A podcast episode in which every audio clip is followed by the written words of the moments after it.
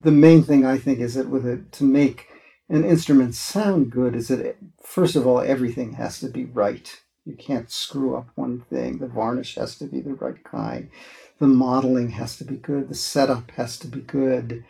The wood has to be good. You know, and if you fail on one end, something, you know, you can get around it, but something won't be quite right.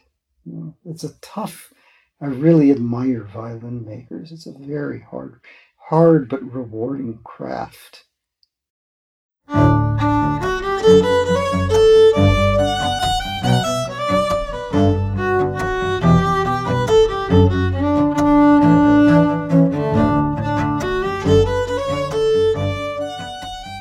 Welcome to Rosin the Bow and part two of my conversation with John Sherba, violinist and member of the Kronos Quartet. In this episode, John talks about the very strange practice on the part of Romanian gypsy fiddlers of cracking their violins, his experiences visiting two musical instrument museums, how changes in humidity, even rather severe changes, might really help the tone of a violin, and what it's like to create music with folk singers from different parts of the world.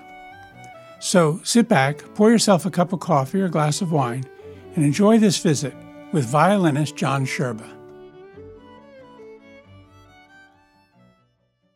So, when we had talked earlier, and uh, since we're talking about instruments, you mentioned this very unusual situation with this group that you worked with. I think you said maybe they were from Romania. And uh, the idea of cracking the violins. You want to talk about that? Sure. The quartet did several years ago an, an album. It's actually called Caravan, and on that, it's uh, we did a, a, work that was augmented by the Taraf de Haïdouks. The Taraf de Haïdouks are a Romanian gypsy band and they're phenomenal. It's one of the most amazing things. Uh-huh. It's the gypsy violin playing that you know that you die die to hear and wish you could only it. You wish you could do it, you know. And the bass they play player, little hammer dulcimer. Yeah, the cembalo. Yeah, is that what's called? Okay, yeah. It it was it was unbelievable. You know, just charisma, speed, accuracy, cleanliness. And so I remember during the recording and also during the concerts we would we would chat about instruments a little bit. And I'd always see both violinists, you know, they'd be kind of in the corner, a little corner, almost looking as though they were hiding. and they were they had an they would have an instrument and the instrument would be open and they were basically they were kind of hitting it, smashing it, cracking it. And you know, and I thought, what what's going on? So I mean, they had a little hammer or something. I mean, yeah, they they made a crack in it, you know, and so you know we started talking, and you know they kind of laughed and they said, what the, what evidently what what the gypsy players do is that they find, especially when they're touring like this group did, they would find super inexpensive instruments and they would open them up and crack them. And then they would glue the crack up, put the top or the back back on. And they, they said that after doing this, the violin would be so loud, not only loud, loud in a good way, you know. It would carry and it would it would really project. And you know, what I remember when we played with them, we couldn't believe how loud they were. Big, you know, big sound, really big sound. And you know, and it, you know, it was kind of amazing. And you know, so then they kind of laughed and they said, "But you know, when you do this, it only stays loud for two weeks and then it dies." so that's why they always would be getting, you know, cheap instruments, cracking them They'd play them for two weeks. You know, they would get the volume. And, you know, they needed a certain kind of volume that would, because a lot of their concerts, maybe people are dancing, people are talking, people are shouting, people are clapping. So they need to carry in a certain kind of a, a powerful way. And, you know, that's what these two particular violinists did. It was amazing. And what was interesting is that I, I remember reading, it could have been in one of the, the violin magazines, the great makers, the great violin maker Zygmuntowicz. I think, I hope I'm correct, but I thought he was experimenting with things like with something along with that kind of a concept. Ah. And yeah, probably in a more refined way, I would think. And also with an instrument that, you know, is, is a fantastic instrument. Well, you know, now it's there's so much uh, thinking about the very concept of loudness, yes. uh, especially on the engineering side of things. And they say because people are using techniques to increase the sense of loudness, which is not really exactly volume. It's not it's loudness. And all. I don't even quite understand Mhm. what that's all about. But they say our media environment that we're in is extremely loud. You know, things are pushed and compressed, or however, whatever techniques are used. Um, but that's, uh, you know, it's an interesting thing. I also feel when you know when you talk about sheer volume, really what carries also for a violin, you know, when you're on stage, is kind of a cleanliness that it's very clean, clean sound, but also that it's a beautiful sound. You know, a beautiful sound the ear naturally wants to hear it. Uh, And even if it is a little bit in decibel softer than something else, the ear will open up to it. One of my favorite violinists, Nathan Milstein, you know, he Right. did get a huge Right. sound. But, you know, some people say, oh, you know, he didn't get as big of a sound as Heifetz or Zino Francescatti, and he didn't, or even Henryk Szeryng. But he had such a beautiful sound and it would just you know in a hall it was just it would melt you you know you you'd sit up so you would sit up and then you there you gain your you gain your decibels just by sitting up I love this idea. I really do. Very close friend of mine was a folk singer uh, named Utah Phillips. And he, um, I did an interview with him around the art of storytelling, which is what I do, and I'm very interested in that. And he said that uh, he often really had to talk to sound people. And he'd say, if I get quiet on stage, because he's, I've seen him hold audiences, five, 6,000 people at a festival or more, you know, just telling a story. And then, he, you know, he'd sing a song afterwards, but he would just tell these stories. And um, he said, if I get quiet, don't turn me up. Mhm. Uh, you know, don't don't start compensating. I know exactly what I'm doing, and he knew how to bring in this attention uh, and not lose anyone. Uh, he he was a master at it, and in a way, that's almost what you I think exactly what you were saying. If if you make it interesting enough, the ear leans in towards it, Mhm. and uh, you know it's I, I love that. mhm. I, I talked to Joshua Bell about that phenomena of Mhm. how an instrument can have such projection. And he, he really felt that it was the overtones certain instruments have, so that you would, even when you're playing very quiet, th- there's something about the overtones. And he related it to uh, very famous opera singers that have this ability, um, because of those overtones, to reach way back in a hall. Um, and um, I, I wasn't sure exactly how that works, but that's what he how he tried to explain that. Actually, I totally, he's absolutely agree. It's kind of the depth, and then the overtone just, it goes all the way to the back of the hall. It floats out of the instrument, and overtone floats. It floats out, Oh, or you know, or sometimes you want it to be kind of like a, a razor sound that just kind of you know sizzles out too. So you know, a good instrument with those kind of overtones can kind of do both. Yeah. I know the career you've had with the Kronos Quartet. There's so many people you've worked with, and uh, and again, I, I'm going to sort of try to keep the focus around again the instruments, Mhm. just because y- there's so much we could talk about. Uh, you you had you talked to me about your experience playing uh, Pinchas Zukerman's violin, but you were saying I, I believe the story was that you had gone uh, to um, Cremona, the museum that we also visited, Mhm. and they gave you these very um, famous violins, but only a very little time to play them, and and and, and the dilemma of that, or the uh, the Mhm. challenge of that situation. You want to tell that story? Would be great. Sure. Let's see if I can.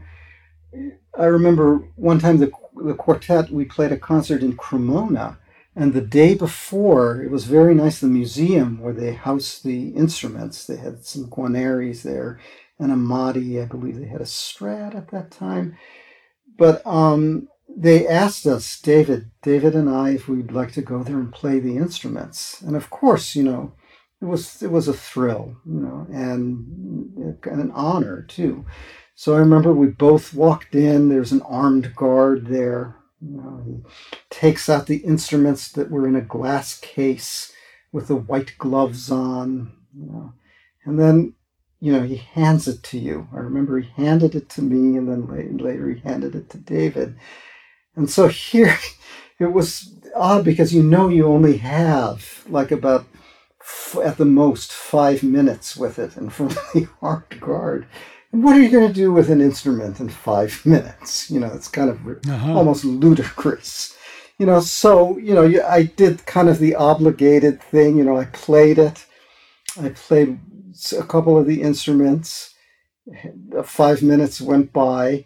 And, you know, of course, you know, you feel obligated to return the instrument and say, oh my God, that was just unbelievable. oh, this is something. You you know you feel obligated. You it's like you almost you have to. There's something about the situation that you have to do that. And so he got that out of me. Oh yes, this is just fantastic. and then and you know and I you know it was good. You know they were fine instruments. There's no question about it. You know I'm not convinced they were some of them one of them was fantastic, but some of them were okay. You know, if I wouldn't trade my violin for for it, I'd rather play my violin. But there was one instrument in there, and I played that one, and that was my by far the my favorite one. And I thought, I hope I have this right, but I thought it was in the ex Zukerman Guarneri. Uh-huh. And it's interesting because when I played that violin, first of all, it looked familiar to me because I remember he had a record cover with that violin, if I'm correct about this, on the, the Haydn violin concerto, on er, his early recording of it. I believe that violin was on the cover. And, you know, Zukerman gets a very distinct sound. You know, it's kind of when he plays this is Pinchas Zukerman. You know it, you know, by hearing three notes. It's him, no matter what violin he's playing. Isn't that amazing? Yeah. And so I played this violin, and, you know, I wasn't thinking about all oh, this rings, this sounds great, this is loud, this is deep, this is dark, this is bright. What I heard in that violin, I heard Pinchas Zukerman. You know, I heard his sound and it was just it was in there. You know he put it he put it in there and i don't know how long that instrument was sitting in the museum and but his sound was still in it. It was amazing. That's one of the great mysteries i think is um, how we uh, how how that can that transference can occur. Uh, the idea that you know these are, are particles and waves you know when you get down to the basics of what all matter is uh, these violins are are that's what they are. They're they're atoms. And somehow mm-hmm. or another uh, we can imprint upon those atoms or there is this idea that someone who uh, has a, a, tremendous gift with music can can put that in an instrument that the instrument then would carry that on and and and I, we must recognize that in some ways because we often will name these violins for people who have owned them, often musicians like the Lipinski Strad, and mm-hmm. as if you know there's a series of people that have had these objects and have put their soul energy into them. I'm very intrigued with the, the poetics of that, but I think more than just, you know, say, oh, it's nice or a romantic notion. I think there's more to it than that. I can't explain what it is, but I think that's part of the fascination we have with violins. Yeah. I you know, I really think, you know, the way a player, you know, I guess Joshua Bell was talking about the overtones. And really when an instrument already has overtones, but when it's played um, really well in tune, when those double stops are ringing, triple stops are ringing, you know, notes with other players are ringing as a, as a chord within a group. It really, I think it shakes the instrument. It shakes it and it opens that everybody has their theory. You know, you ask any violin maker, violinist, they'll have their own theory. But one of my theories is, is that it op- somehow it's opening up the fiber of the wood when it's played really well in tune. Like, you know, I've seen, you know, some instruments, not famous instruments, not old instruments, but they were played by fantastic players. And so they were, you know, they were played in tune and they were played you know, with a depth of sound. And those those instruments sounded really terrific. And I have the odd feeling if they weren't played that way, you know, you'd pick it up and say, oh, so this is okay, nothing special.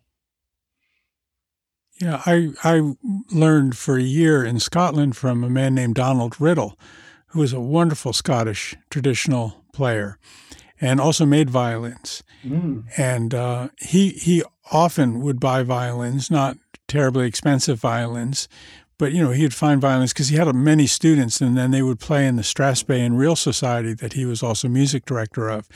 And uh, so you'd have 40 or 50 musicians playing from age 10 to 90. It was just wonderful. Mm. And you'd have a piano and maybe two stand up basses, and then everybody else was playing the violin. And they were playing traditional uh, Scottish fiddle music.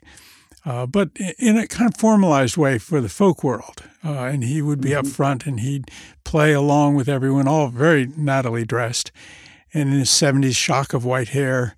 And uh, he'd and the group would be all playing a, a march or a Strathspey, and then suddenly he would stop playing and take his bow and he'd be conducting, uh-huh. and then he'd go back to playing with everyone. Mm-hmm. It was it was. Uh, I met him when I was in my twenties, and he was he changed my life uh, profoundly. Mm. But he would get these violins, and and exactly that he would play them. Uh, and get them just to sound so much better. And then he would turn them over to students. Mm-hmm. You know, he'd say, "Well, you can buy this. You know, I bought it for this, but you can buy it for this from me." And but he would play it in for them, and it did sound better. It was just a better sounding instrument after he'd played it for a while. Mm-hmm. Yeah, um, I don't, it kept him several months, and then would pass them on. He opened them up. Yeah. Yeah, yeah, made a different kind of cracking. it's interesting because, yeah, you know, right. as I was saying earlier, it's like you talk to any any violinist, any maker, everybody's going to have put their two cents worth in and their theory.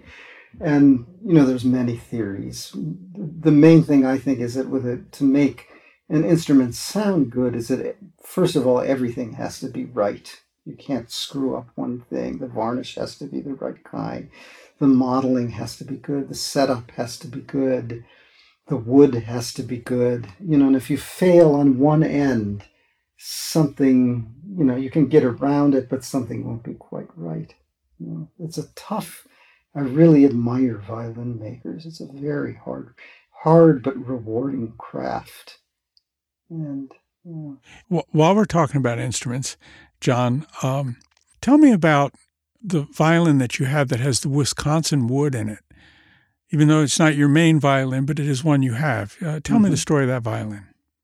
So some years ago, I was very fortunate. There was a violin maker in the Bay Area, and he called me up, and he was making a violin, a very special one, and he knew I was from Wisconsin, I think. And this violin, the wood that he was using was very interesting, and that the wood was part of an old growth forest from the trees in northern Wisconsin around the Lake Superior area from around 1820. And of course, when the settlers first came there, what's the first thing everybody always does is they they cut the trees down. Right. So they cut these beautiful old growth forest trees down, didn't know where to put them, and so they dumped them into Lake Superior. And so they've been sitting in Lake Superior all these years, and you know, about 10, 15 years ago, somebody found a way to get these old logs up from the bottom down there. And so he got a hold of some of this wood, and the back of this violin is made out of that wood. And you know, there's the theory, you know, the one of the wood theories about Strad is that he floated his wood down the River Po, and it had been submerged in water, and the, also that it was old growth forests and it was cold. And so this wood, you know, it, it was really submerged in water. And but it was all dried out when he you know he made it and the violin sounds it's a terrific violin. I'm very happy to to have it in the house. It's really fantastic. Short aside there was a um, a place in maryland this is before the civil war that uh, was noted for the whiskey they made and they would mm. distill this uh, whiskey and they'd put it in these wooden barrels and they had an arrangement down in Baltimore for ships that were going to California when the gold rush had started just about then. So the, these ships were making the journey from Baltimore around uh, the tip of South America and up to San Francisco. And then they would come back. And for ballast, part of the ballast was they would take these barrels of this whiskey and they would just make this journey and come all the way back. And then he would sell the whiskey and the idea of, of the uh, whiskey being sloshing around in the barrels by all that sea energy and all that uh, vibration made the whiskey much better. You know, this is was his. I uh, believe it. Well, you know, and we were talking about the wood uh, when we were there in the Val di Fiemme.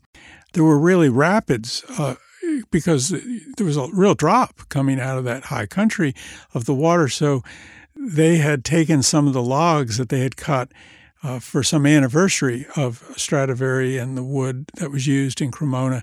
And um, they tied these logs in the current, in, in the rapids. This idea of, again, experimenting does that vibration of the water, not just the water itself, but the vibration, mm. do something that gives this wood this extra special quality. So I don't know. I've just connected it to the whiskey, but I always love that whiskey story. That's yeah. You know, I believe all of it. It's interesting because I'll th- I'll throw out my theory. You're okay, way good. yeah. And it's just a theory. I'm going to make I'm going to make violin makers cringe probably. But the, here's my theory, and I, I, there's actually a violin maker. He lives on a one of the very northern tiny islands off of Scotland, and he wrote a big article about humidity cycling and violin making. And basically, his theory is, and you know, he worked on it with instruments, and according to him, the instrument sounded better. I didn't hear any. But his theory is as if you, you know, you always hear that, oh, you don't want to subject your instrument to changes in humidity, you know, because it can result in cracks and that kind of stuff. But his theory was the opposite is that if if an instrument is subjected to different weather weather and humidities dry weather to humid weather to dry to humid to hot to cold that it does something to the cell the cell structure of the wood and you know it's interesting because there's a theory again i'm making violin makers cringe but there's a theory that I, I wish somebody would experiment with more because I kind of believe it. And I look at my instrument. The instrument was made in 1884, and I got it in 1980. So, you know, it wasn't it wasn't hundred years old yet, and now it's over. You know, it's it's old. It's over hundred years old, and you know, I've noticed, you know, it changing. And again, being in the quartet, our quartet, all of the concerts we've done, it's been subjected to airplanes. It's been subjected to playing in, in Hawaii. It's been subjected to playing in the Yukon. You know, it's it, it's been subjected to incredibly dry conditions in halls all over the world because a hall has air conditioning. So a hall is basically dry the humidity is dry in a hall because of the air conditioning. Right. And usually they put the air conditioning on when it's humid outside. So you're, you know, this instrument that's just being constantly in different kind of humidities. And I actually think that that has helped my violin. That's there's my theory. And you know, so but I wish some you know some makers would would explore that because I think there's something there's something to it rather than being frightened of humidity changes. Uh-huh. And you know sometimes the instruments that are in glass cases they haven't been subjected to that you know for at least a couple of years if they've been there a couple of years. Ah, You take them out, they don't sound good. You know, it takes a while to get them going. that's interesting. You know, the, it seems like there's there's an argument uh, or a, um, what I would say a um, a binary argument that I've come across regularly in this series, and one is that um, the old violins have to be played. Uh, it's the playing of them that makes them uh, come alive and uh, be great instruments. And then the other camp, which, uh, like David Fulton says, well, playing a violin improves it about as much as walking on a floor improves the floor. he, he doesn't buy any of that. Mhm. Uh, but the you know you've added a third way of looking at this. It may not be the plane. Oh, It may be this exposure to humidity Yeah. changes, you know, which is really a different thing altogether. because altogether of course the collector the collector is terrified that you know it's a, it's a rough world out there for a violin. So a violin being on tour, exactly. uh, yeah. you know, La Pucelle or something. I mean, David Fulton wants to keep that instrument as in pristine condition so that generations, you know, Mhm. future generations can have the, the real instrument and it hasn't been, you know, knocked and banged and repaired and new wood added. Mhm. Uh, so he's he's reluctant to to have it uh, to give it to a touring musician. Mhm. He'll let it be played occasionally, but it's a different thing. Mhm. So anyhow, it's so interesting. When I went, you talked about that museum in Cremona. Um, it kind of it kind of uh, creeped my wife out in, in a strange way. I never expected this. Uh, we went into the hall where they have these certain violins on display because they have many in their vaults, Right. but they have these tiny little pin lights, and it's it's a very muted lighting in the Mhm. room, and these things are lit in this these hermetically enclosed ca- uh, glass cases of being held up as the things of greatest value, like you're looking at the Hope Diamond, Mhm. uh, the, the presentation of the violins. And uh, I don't know, there was something about that just seemed so different than what violins really are or how we experience them in the real world. Well, you know, it's interesting. Have you ever been to the Musical Instrument Museum in um, outside of Phoenix? I think it's in Scottsdale. I have not. Oh, here's a place when the virus ends.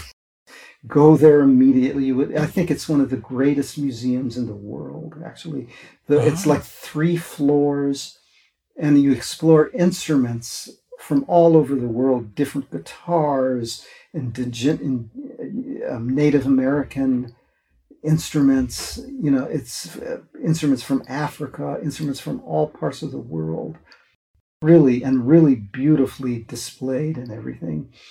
But here's a funny story. So they have, of course, they have their violins, and you know they had you know the guitars right next to it, and they're, they those guitars were really impressive. You know, beautiful colors.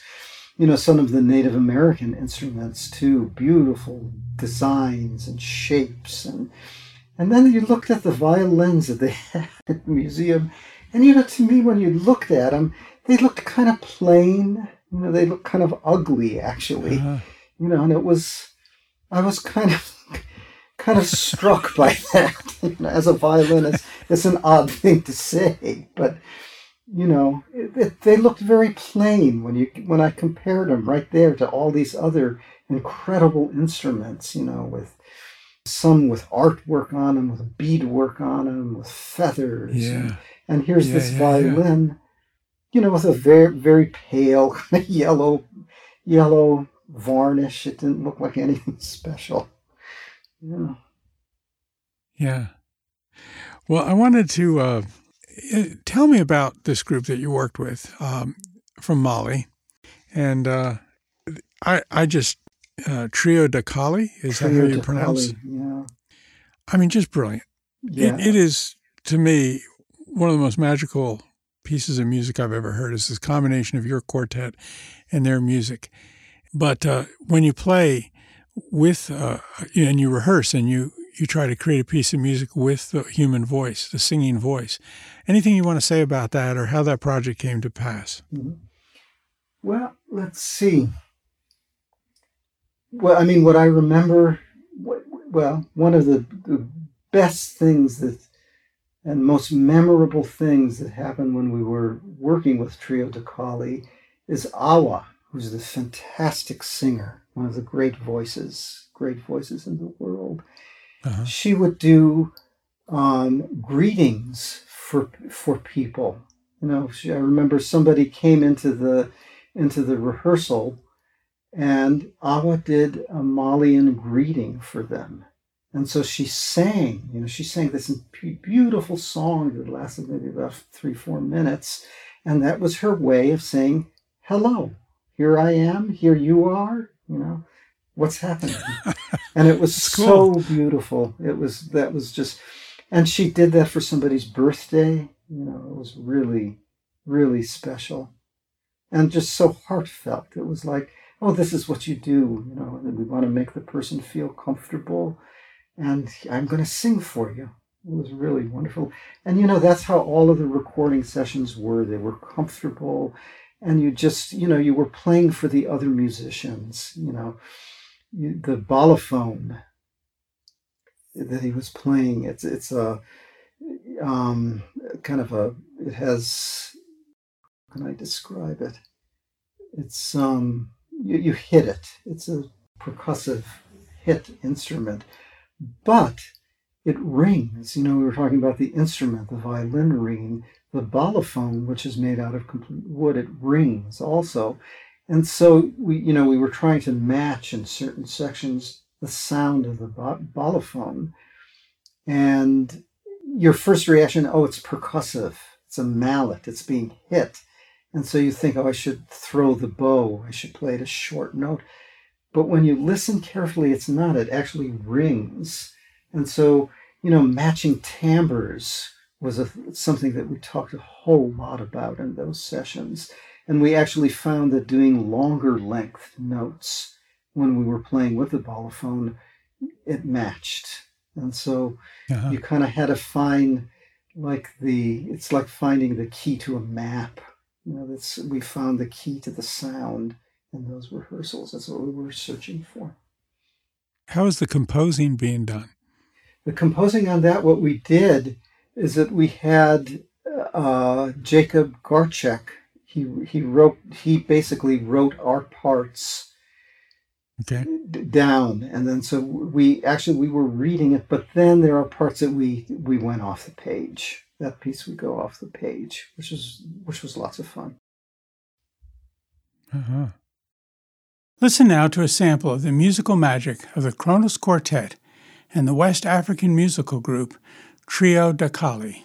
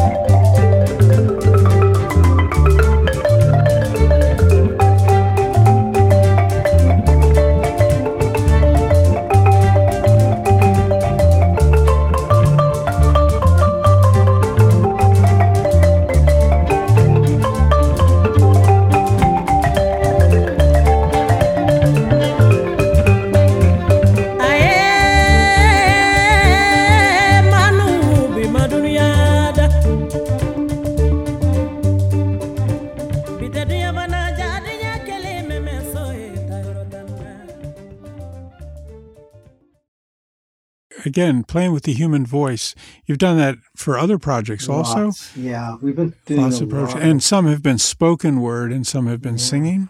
In fact, our latest album that'll be coming out hopefully in October on Smithsonian, it's uh basically an homage to Pete Seeger. Oh, And so we have some singers who are joining us who, you know, who knew Pete Seeger and inspired by Pete Seeger and their voices. Each voice is so different from song to song. And so, you know, that was fun trying to match and and have, you know, work with the different timbres and everything. there's some folk singer. I wish I knew her name. I read it. It was in the New York Times. Somebody had heard this and, and wrote it up in the New York Times, so I could find her name. But she was uh, sending a piece of music she had recorded to Pete Seeger, and she was in a, a post office someplace, and she had run in from the car real quick, and she um, had her credit card uh, to pay for the postage. And when she got to the front of the line, there were people behind her. The, the post, you know, the fellow working there said, "Well, I need your license. If you're going to run your uh, credit card, I need your license." And she was like, "Well, it's you know, it's only for three dollars." And no, no, I need your license. So it's in the car, you know. And she'd been waiting in line, and and uh, guys, I'm sorry, you know, I can't take the credit card without a license. And the woman behind her said, "Do you see who that package is is mailed to, is addressed to?" And he goes, "Yeah." He says, "That's Pete Seeger. He's the most honest man in America." That's great. And the guy said, "All right," and you know he took the credit card. Isn't that a great story? yeah. Wow. I really love that. That's a great one. Well, I'm looking forward to hearing that. Uh, that's that would be wonderful. Yeah. You've worked with Laurie Anderson, and you've worked with uh, uh, Terry Riley, as you Right. mentioned, and um, and Philip Glass, Mm-hmm. and Yeah. so uh, and then we talked about John Cage. Mm-hmm. And uh, anything you want to say about working? Because I know we had a kind of a discussion around now we're getting more philosophic, uh, away from the instrument per se, but this idea of uh, how he thought of what music is and, and spontaneity and, well, let's say a lack of intentionality, hmm if that's the right way to put it. I How- remember how would a you- really, really nice story, a couple stories with John Cage. He actually wrote his piece called 30 Pieces for us. And um, each part was written, it was influenced by the, the I Ching. He would roll the I Ching, throw the I Ching, and then he would be influenced by that and write the notes down. And what I found very interesting working with him is that he was, you know, you think of John Cage chance, chance music, the, you know, things are free. But it was, you know, he had this incredible India ink pen that he would write, he would meticulously write the notes. And the notes for this particular piece, it had over each note was like about six different directions or three different directions hmm. very meticulously written.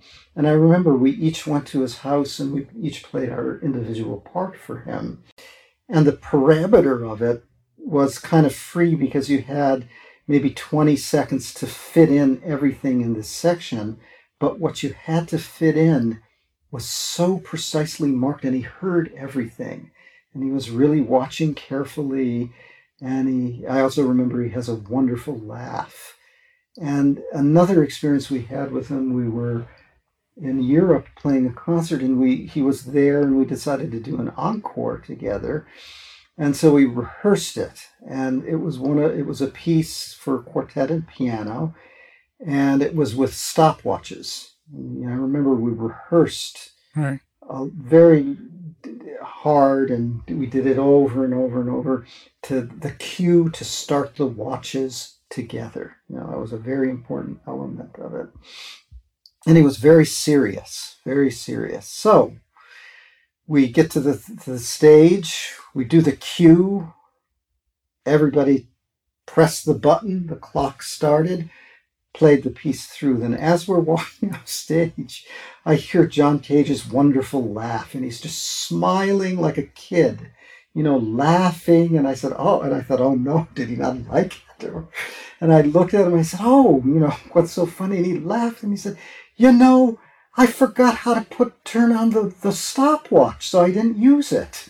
And you know, and so here you have the, you know, he's so so free but yet so meticulous and you know so serious but yet so having such a good time. When when things don't go well you know he still is enjoying things. And i think that's an important thing for people for people to remember is things don't always go well but you know you can still enjoy things well, you know, this might be a great segue into one question I have to ask mm-hmm.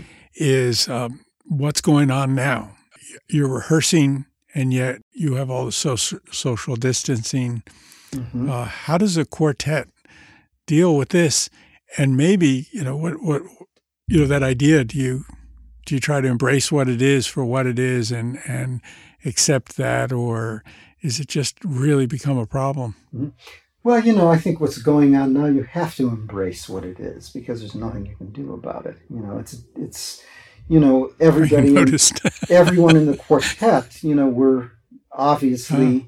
you know, feel that this is a dangerous dangerous thing, the virus, and you know we should distance, we should wear masks, we should listen to the experts, and and that's what we're doing. You know, we want to do the right thing, and and so you have to flow with it. Um, as far as what we're doing, of course, we it's very interesting because we've been working with um, a computer expert from Stanford, and you know how when you use Zoom or things like that, there's always a little glitch, especially playing instruments. There's always a glitch and there's a time glitch. So playing together, latency. That's it, latency. It's virtually right. impossible to play together. So what we've done is this person from Stanford is he's trying to minimize the latency and you know he's getting really close. And so we uh-huh. just as of yesterday we actually did a piece together the four of us and you know it was pretty together. We were impressed with that. But one of the other things that we've been doing is, you know, we're working on a project. It's almost done. It's called 50 for the Future.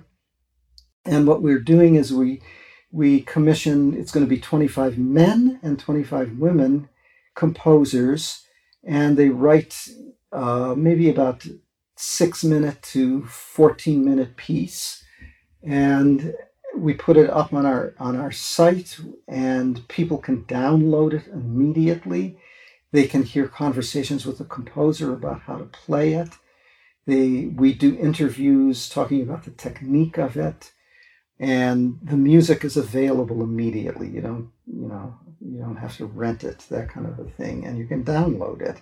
And we're really excited mm-hmm. about this project. It's almost done. I think we're we're into the 40s now. But one thing that we came up with is we asked this wonderful composer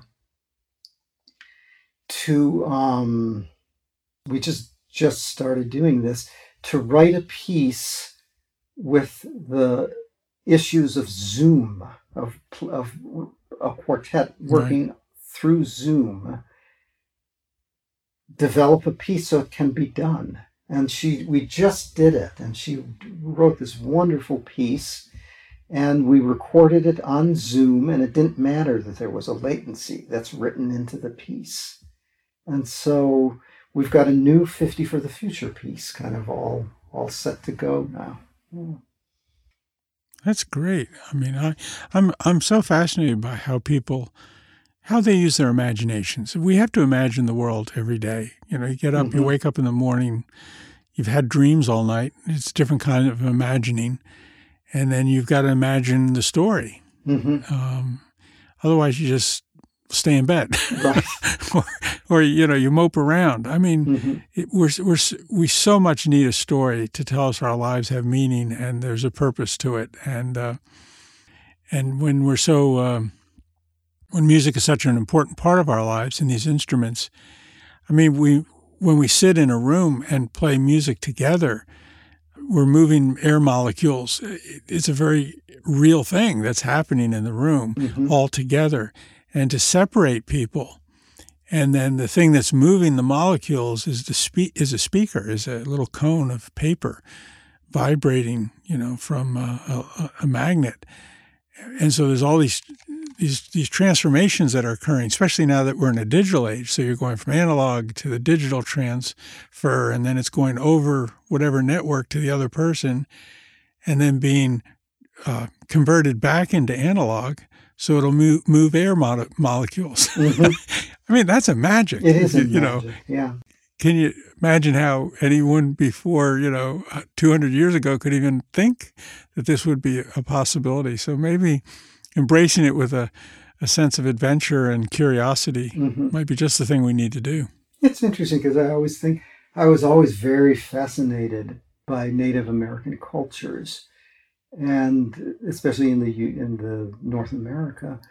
And you know, when you think about the way that they lived back then, almost all of them, you know, you would you would kind of refer to them all, most of them, most of the people in the villages as Renaissance people, like Renaissance man, men, and that they, you know, they had they played their own music you know, they were part of a group. Usually they all joined in together to play music.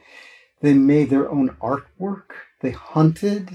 They made their own weapons. You know, they were, they did so many things. You know, they actually, they had their fingers in, in everything. And, and that's wonderful, actually. Know.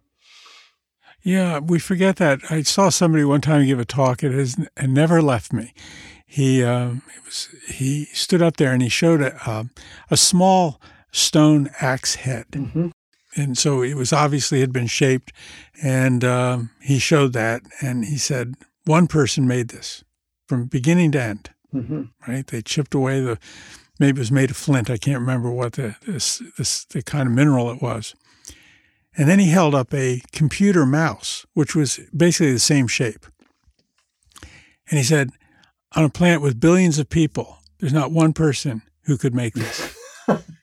That's true. That's very good. And, and, he said it's all because of trade. Mm-hmm. Trade has hmm. enabled mm-hmm. all this to happen. And his whole thing was about that that's a good thing. Let's understand how profound trade has been. Mm-hmm. And, you know, the violin, of course, has always been part of all the trading that mm-hmm. goes on and all the things that go into making the violin, the wood and the Pernambuco and the, mm-hmm. all of it, you know, all the different places in the world mm-hmm. that have a, a, piece in, in this instrument. And, and uh, we're trading music using all these new networks and trying to figure out what it's going to be like. But, and then we're all hoping for that time when people can physically come back together again. Right. What a what a uh, interesting time that will be when it finally happens. Yeah, yeah. And people can do so comfortably and and not ang- you know with that anxiety. Mm-hmm. Yeah. So yeah. Well, I think we could talk forever. And, oh, this uh, has been. I've been enjoying myself. This is great. Oh, good. I well, my I have too very much. The last thing I want to talk about is we talked about sort of that thing when you're playing, and that moment happens. You know, you you talked about you know a trigger or something that opens up this other door or mm-hmm. this other dimension in which that we experience in a very real way. We had talked on the phone. I was saying earlier that um, you know I think this is really what musicians have to bring to the world right now is not just the beauty of the music and the pleasure that that music uh, creates in people, uh, but the fact that they they experience mm-hmm. this these moments where they sort of connect to this larger I don't know, intelligence or mind or some other mm-hmm. reality. Because I think right now people are feeling pretty desperate. Mm-hmm. Uh, they're looking down the road and things aren't looking all that great on on different, you know, global warming or pandemics or the political situation. But to remember that there's something so much larger around us. Mm-hmm. Um, you could call it all kinds of things. I would tend to call it love. I don't know what other mm-hmm. word to use for it that sort of grabs the hold of it. But I think musicians, the ones that I I have certainly been drawn to, are people who are just pursuing these moments when suddenly, in the moment of performance, the door opens. I don't know anything you want to say about that, John. Well, I'd love to hear what you have to say. You know, I do know when I've gone to performances that really made it for me. It's like you know, you realize that the the musician or the performer has put, you know, they've they've put themselves in another realm, but also they've they've put me into another realm too.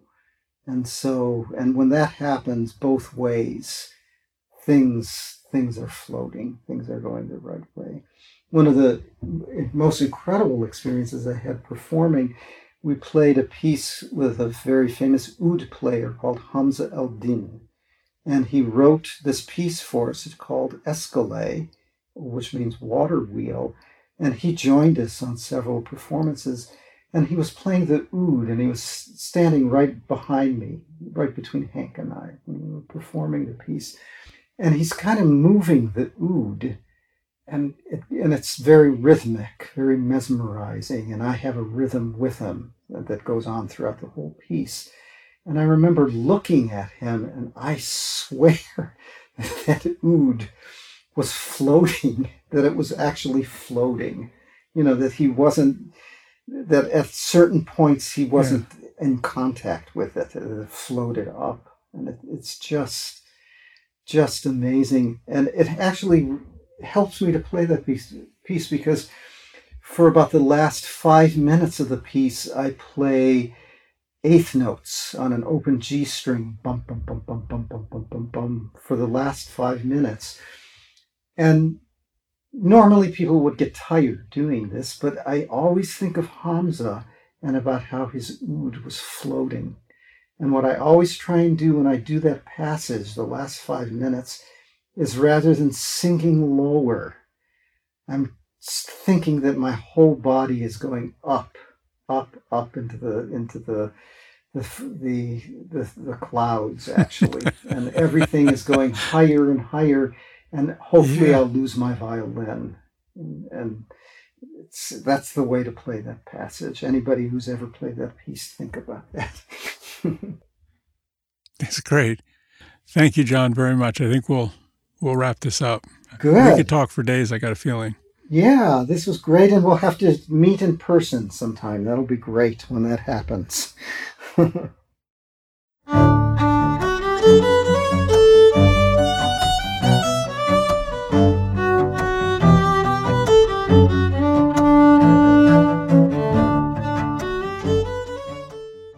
Thank you for listening to Rosin the Bow, an audio journey through the world of the violin family.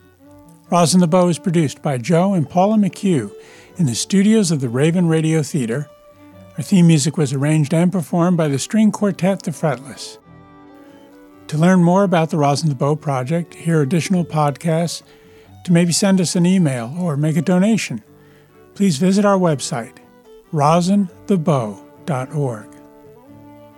And since the Kronos Quartet derives its name from the Greek word for time, let me leave you now with three quotes about time. The first is from the Irish poet and playwright Brendan Francis. When you are deeply absorbed in what you are doing, time gives itself to you like a warm and willing lover. And from the British writer Norman Douglas, we have one can always trust to time, insert a wedge of time, and nearly everything straightens itself out. Lastly, a quote from the Austrian novelist Hugo von Hofmannsthal Time is a very strange thing. So long as one takes it for granted, it is nothing at all. But then, all of a sudden, one is aware of nothing else.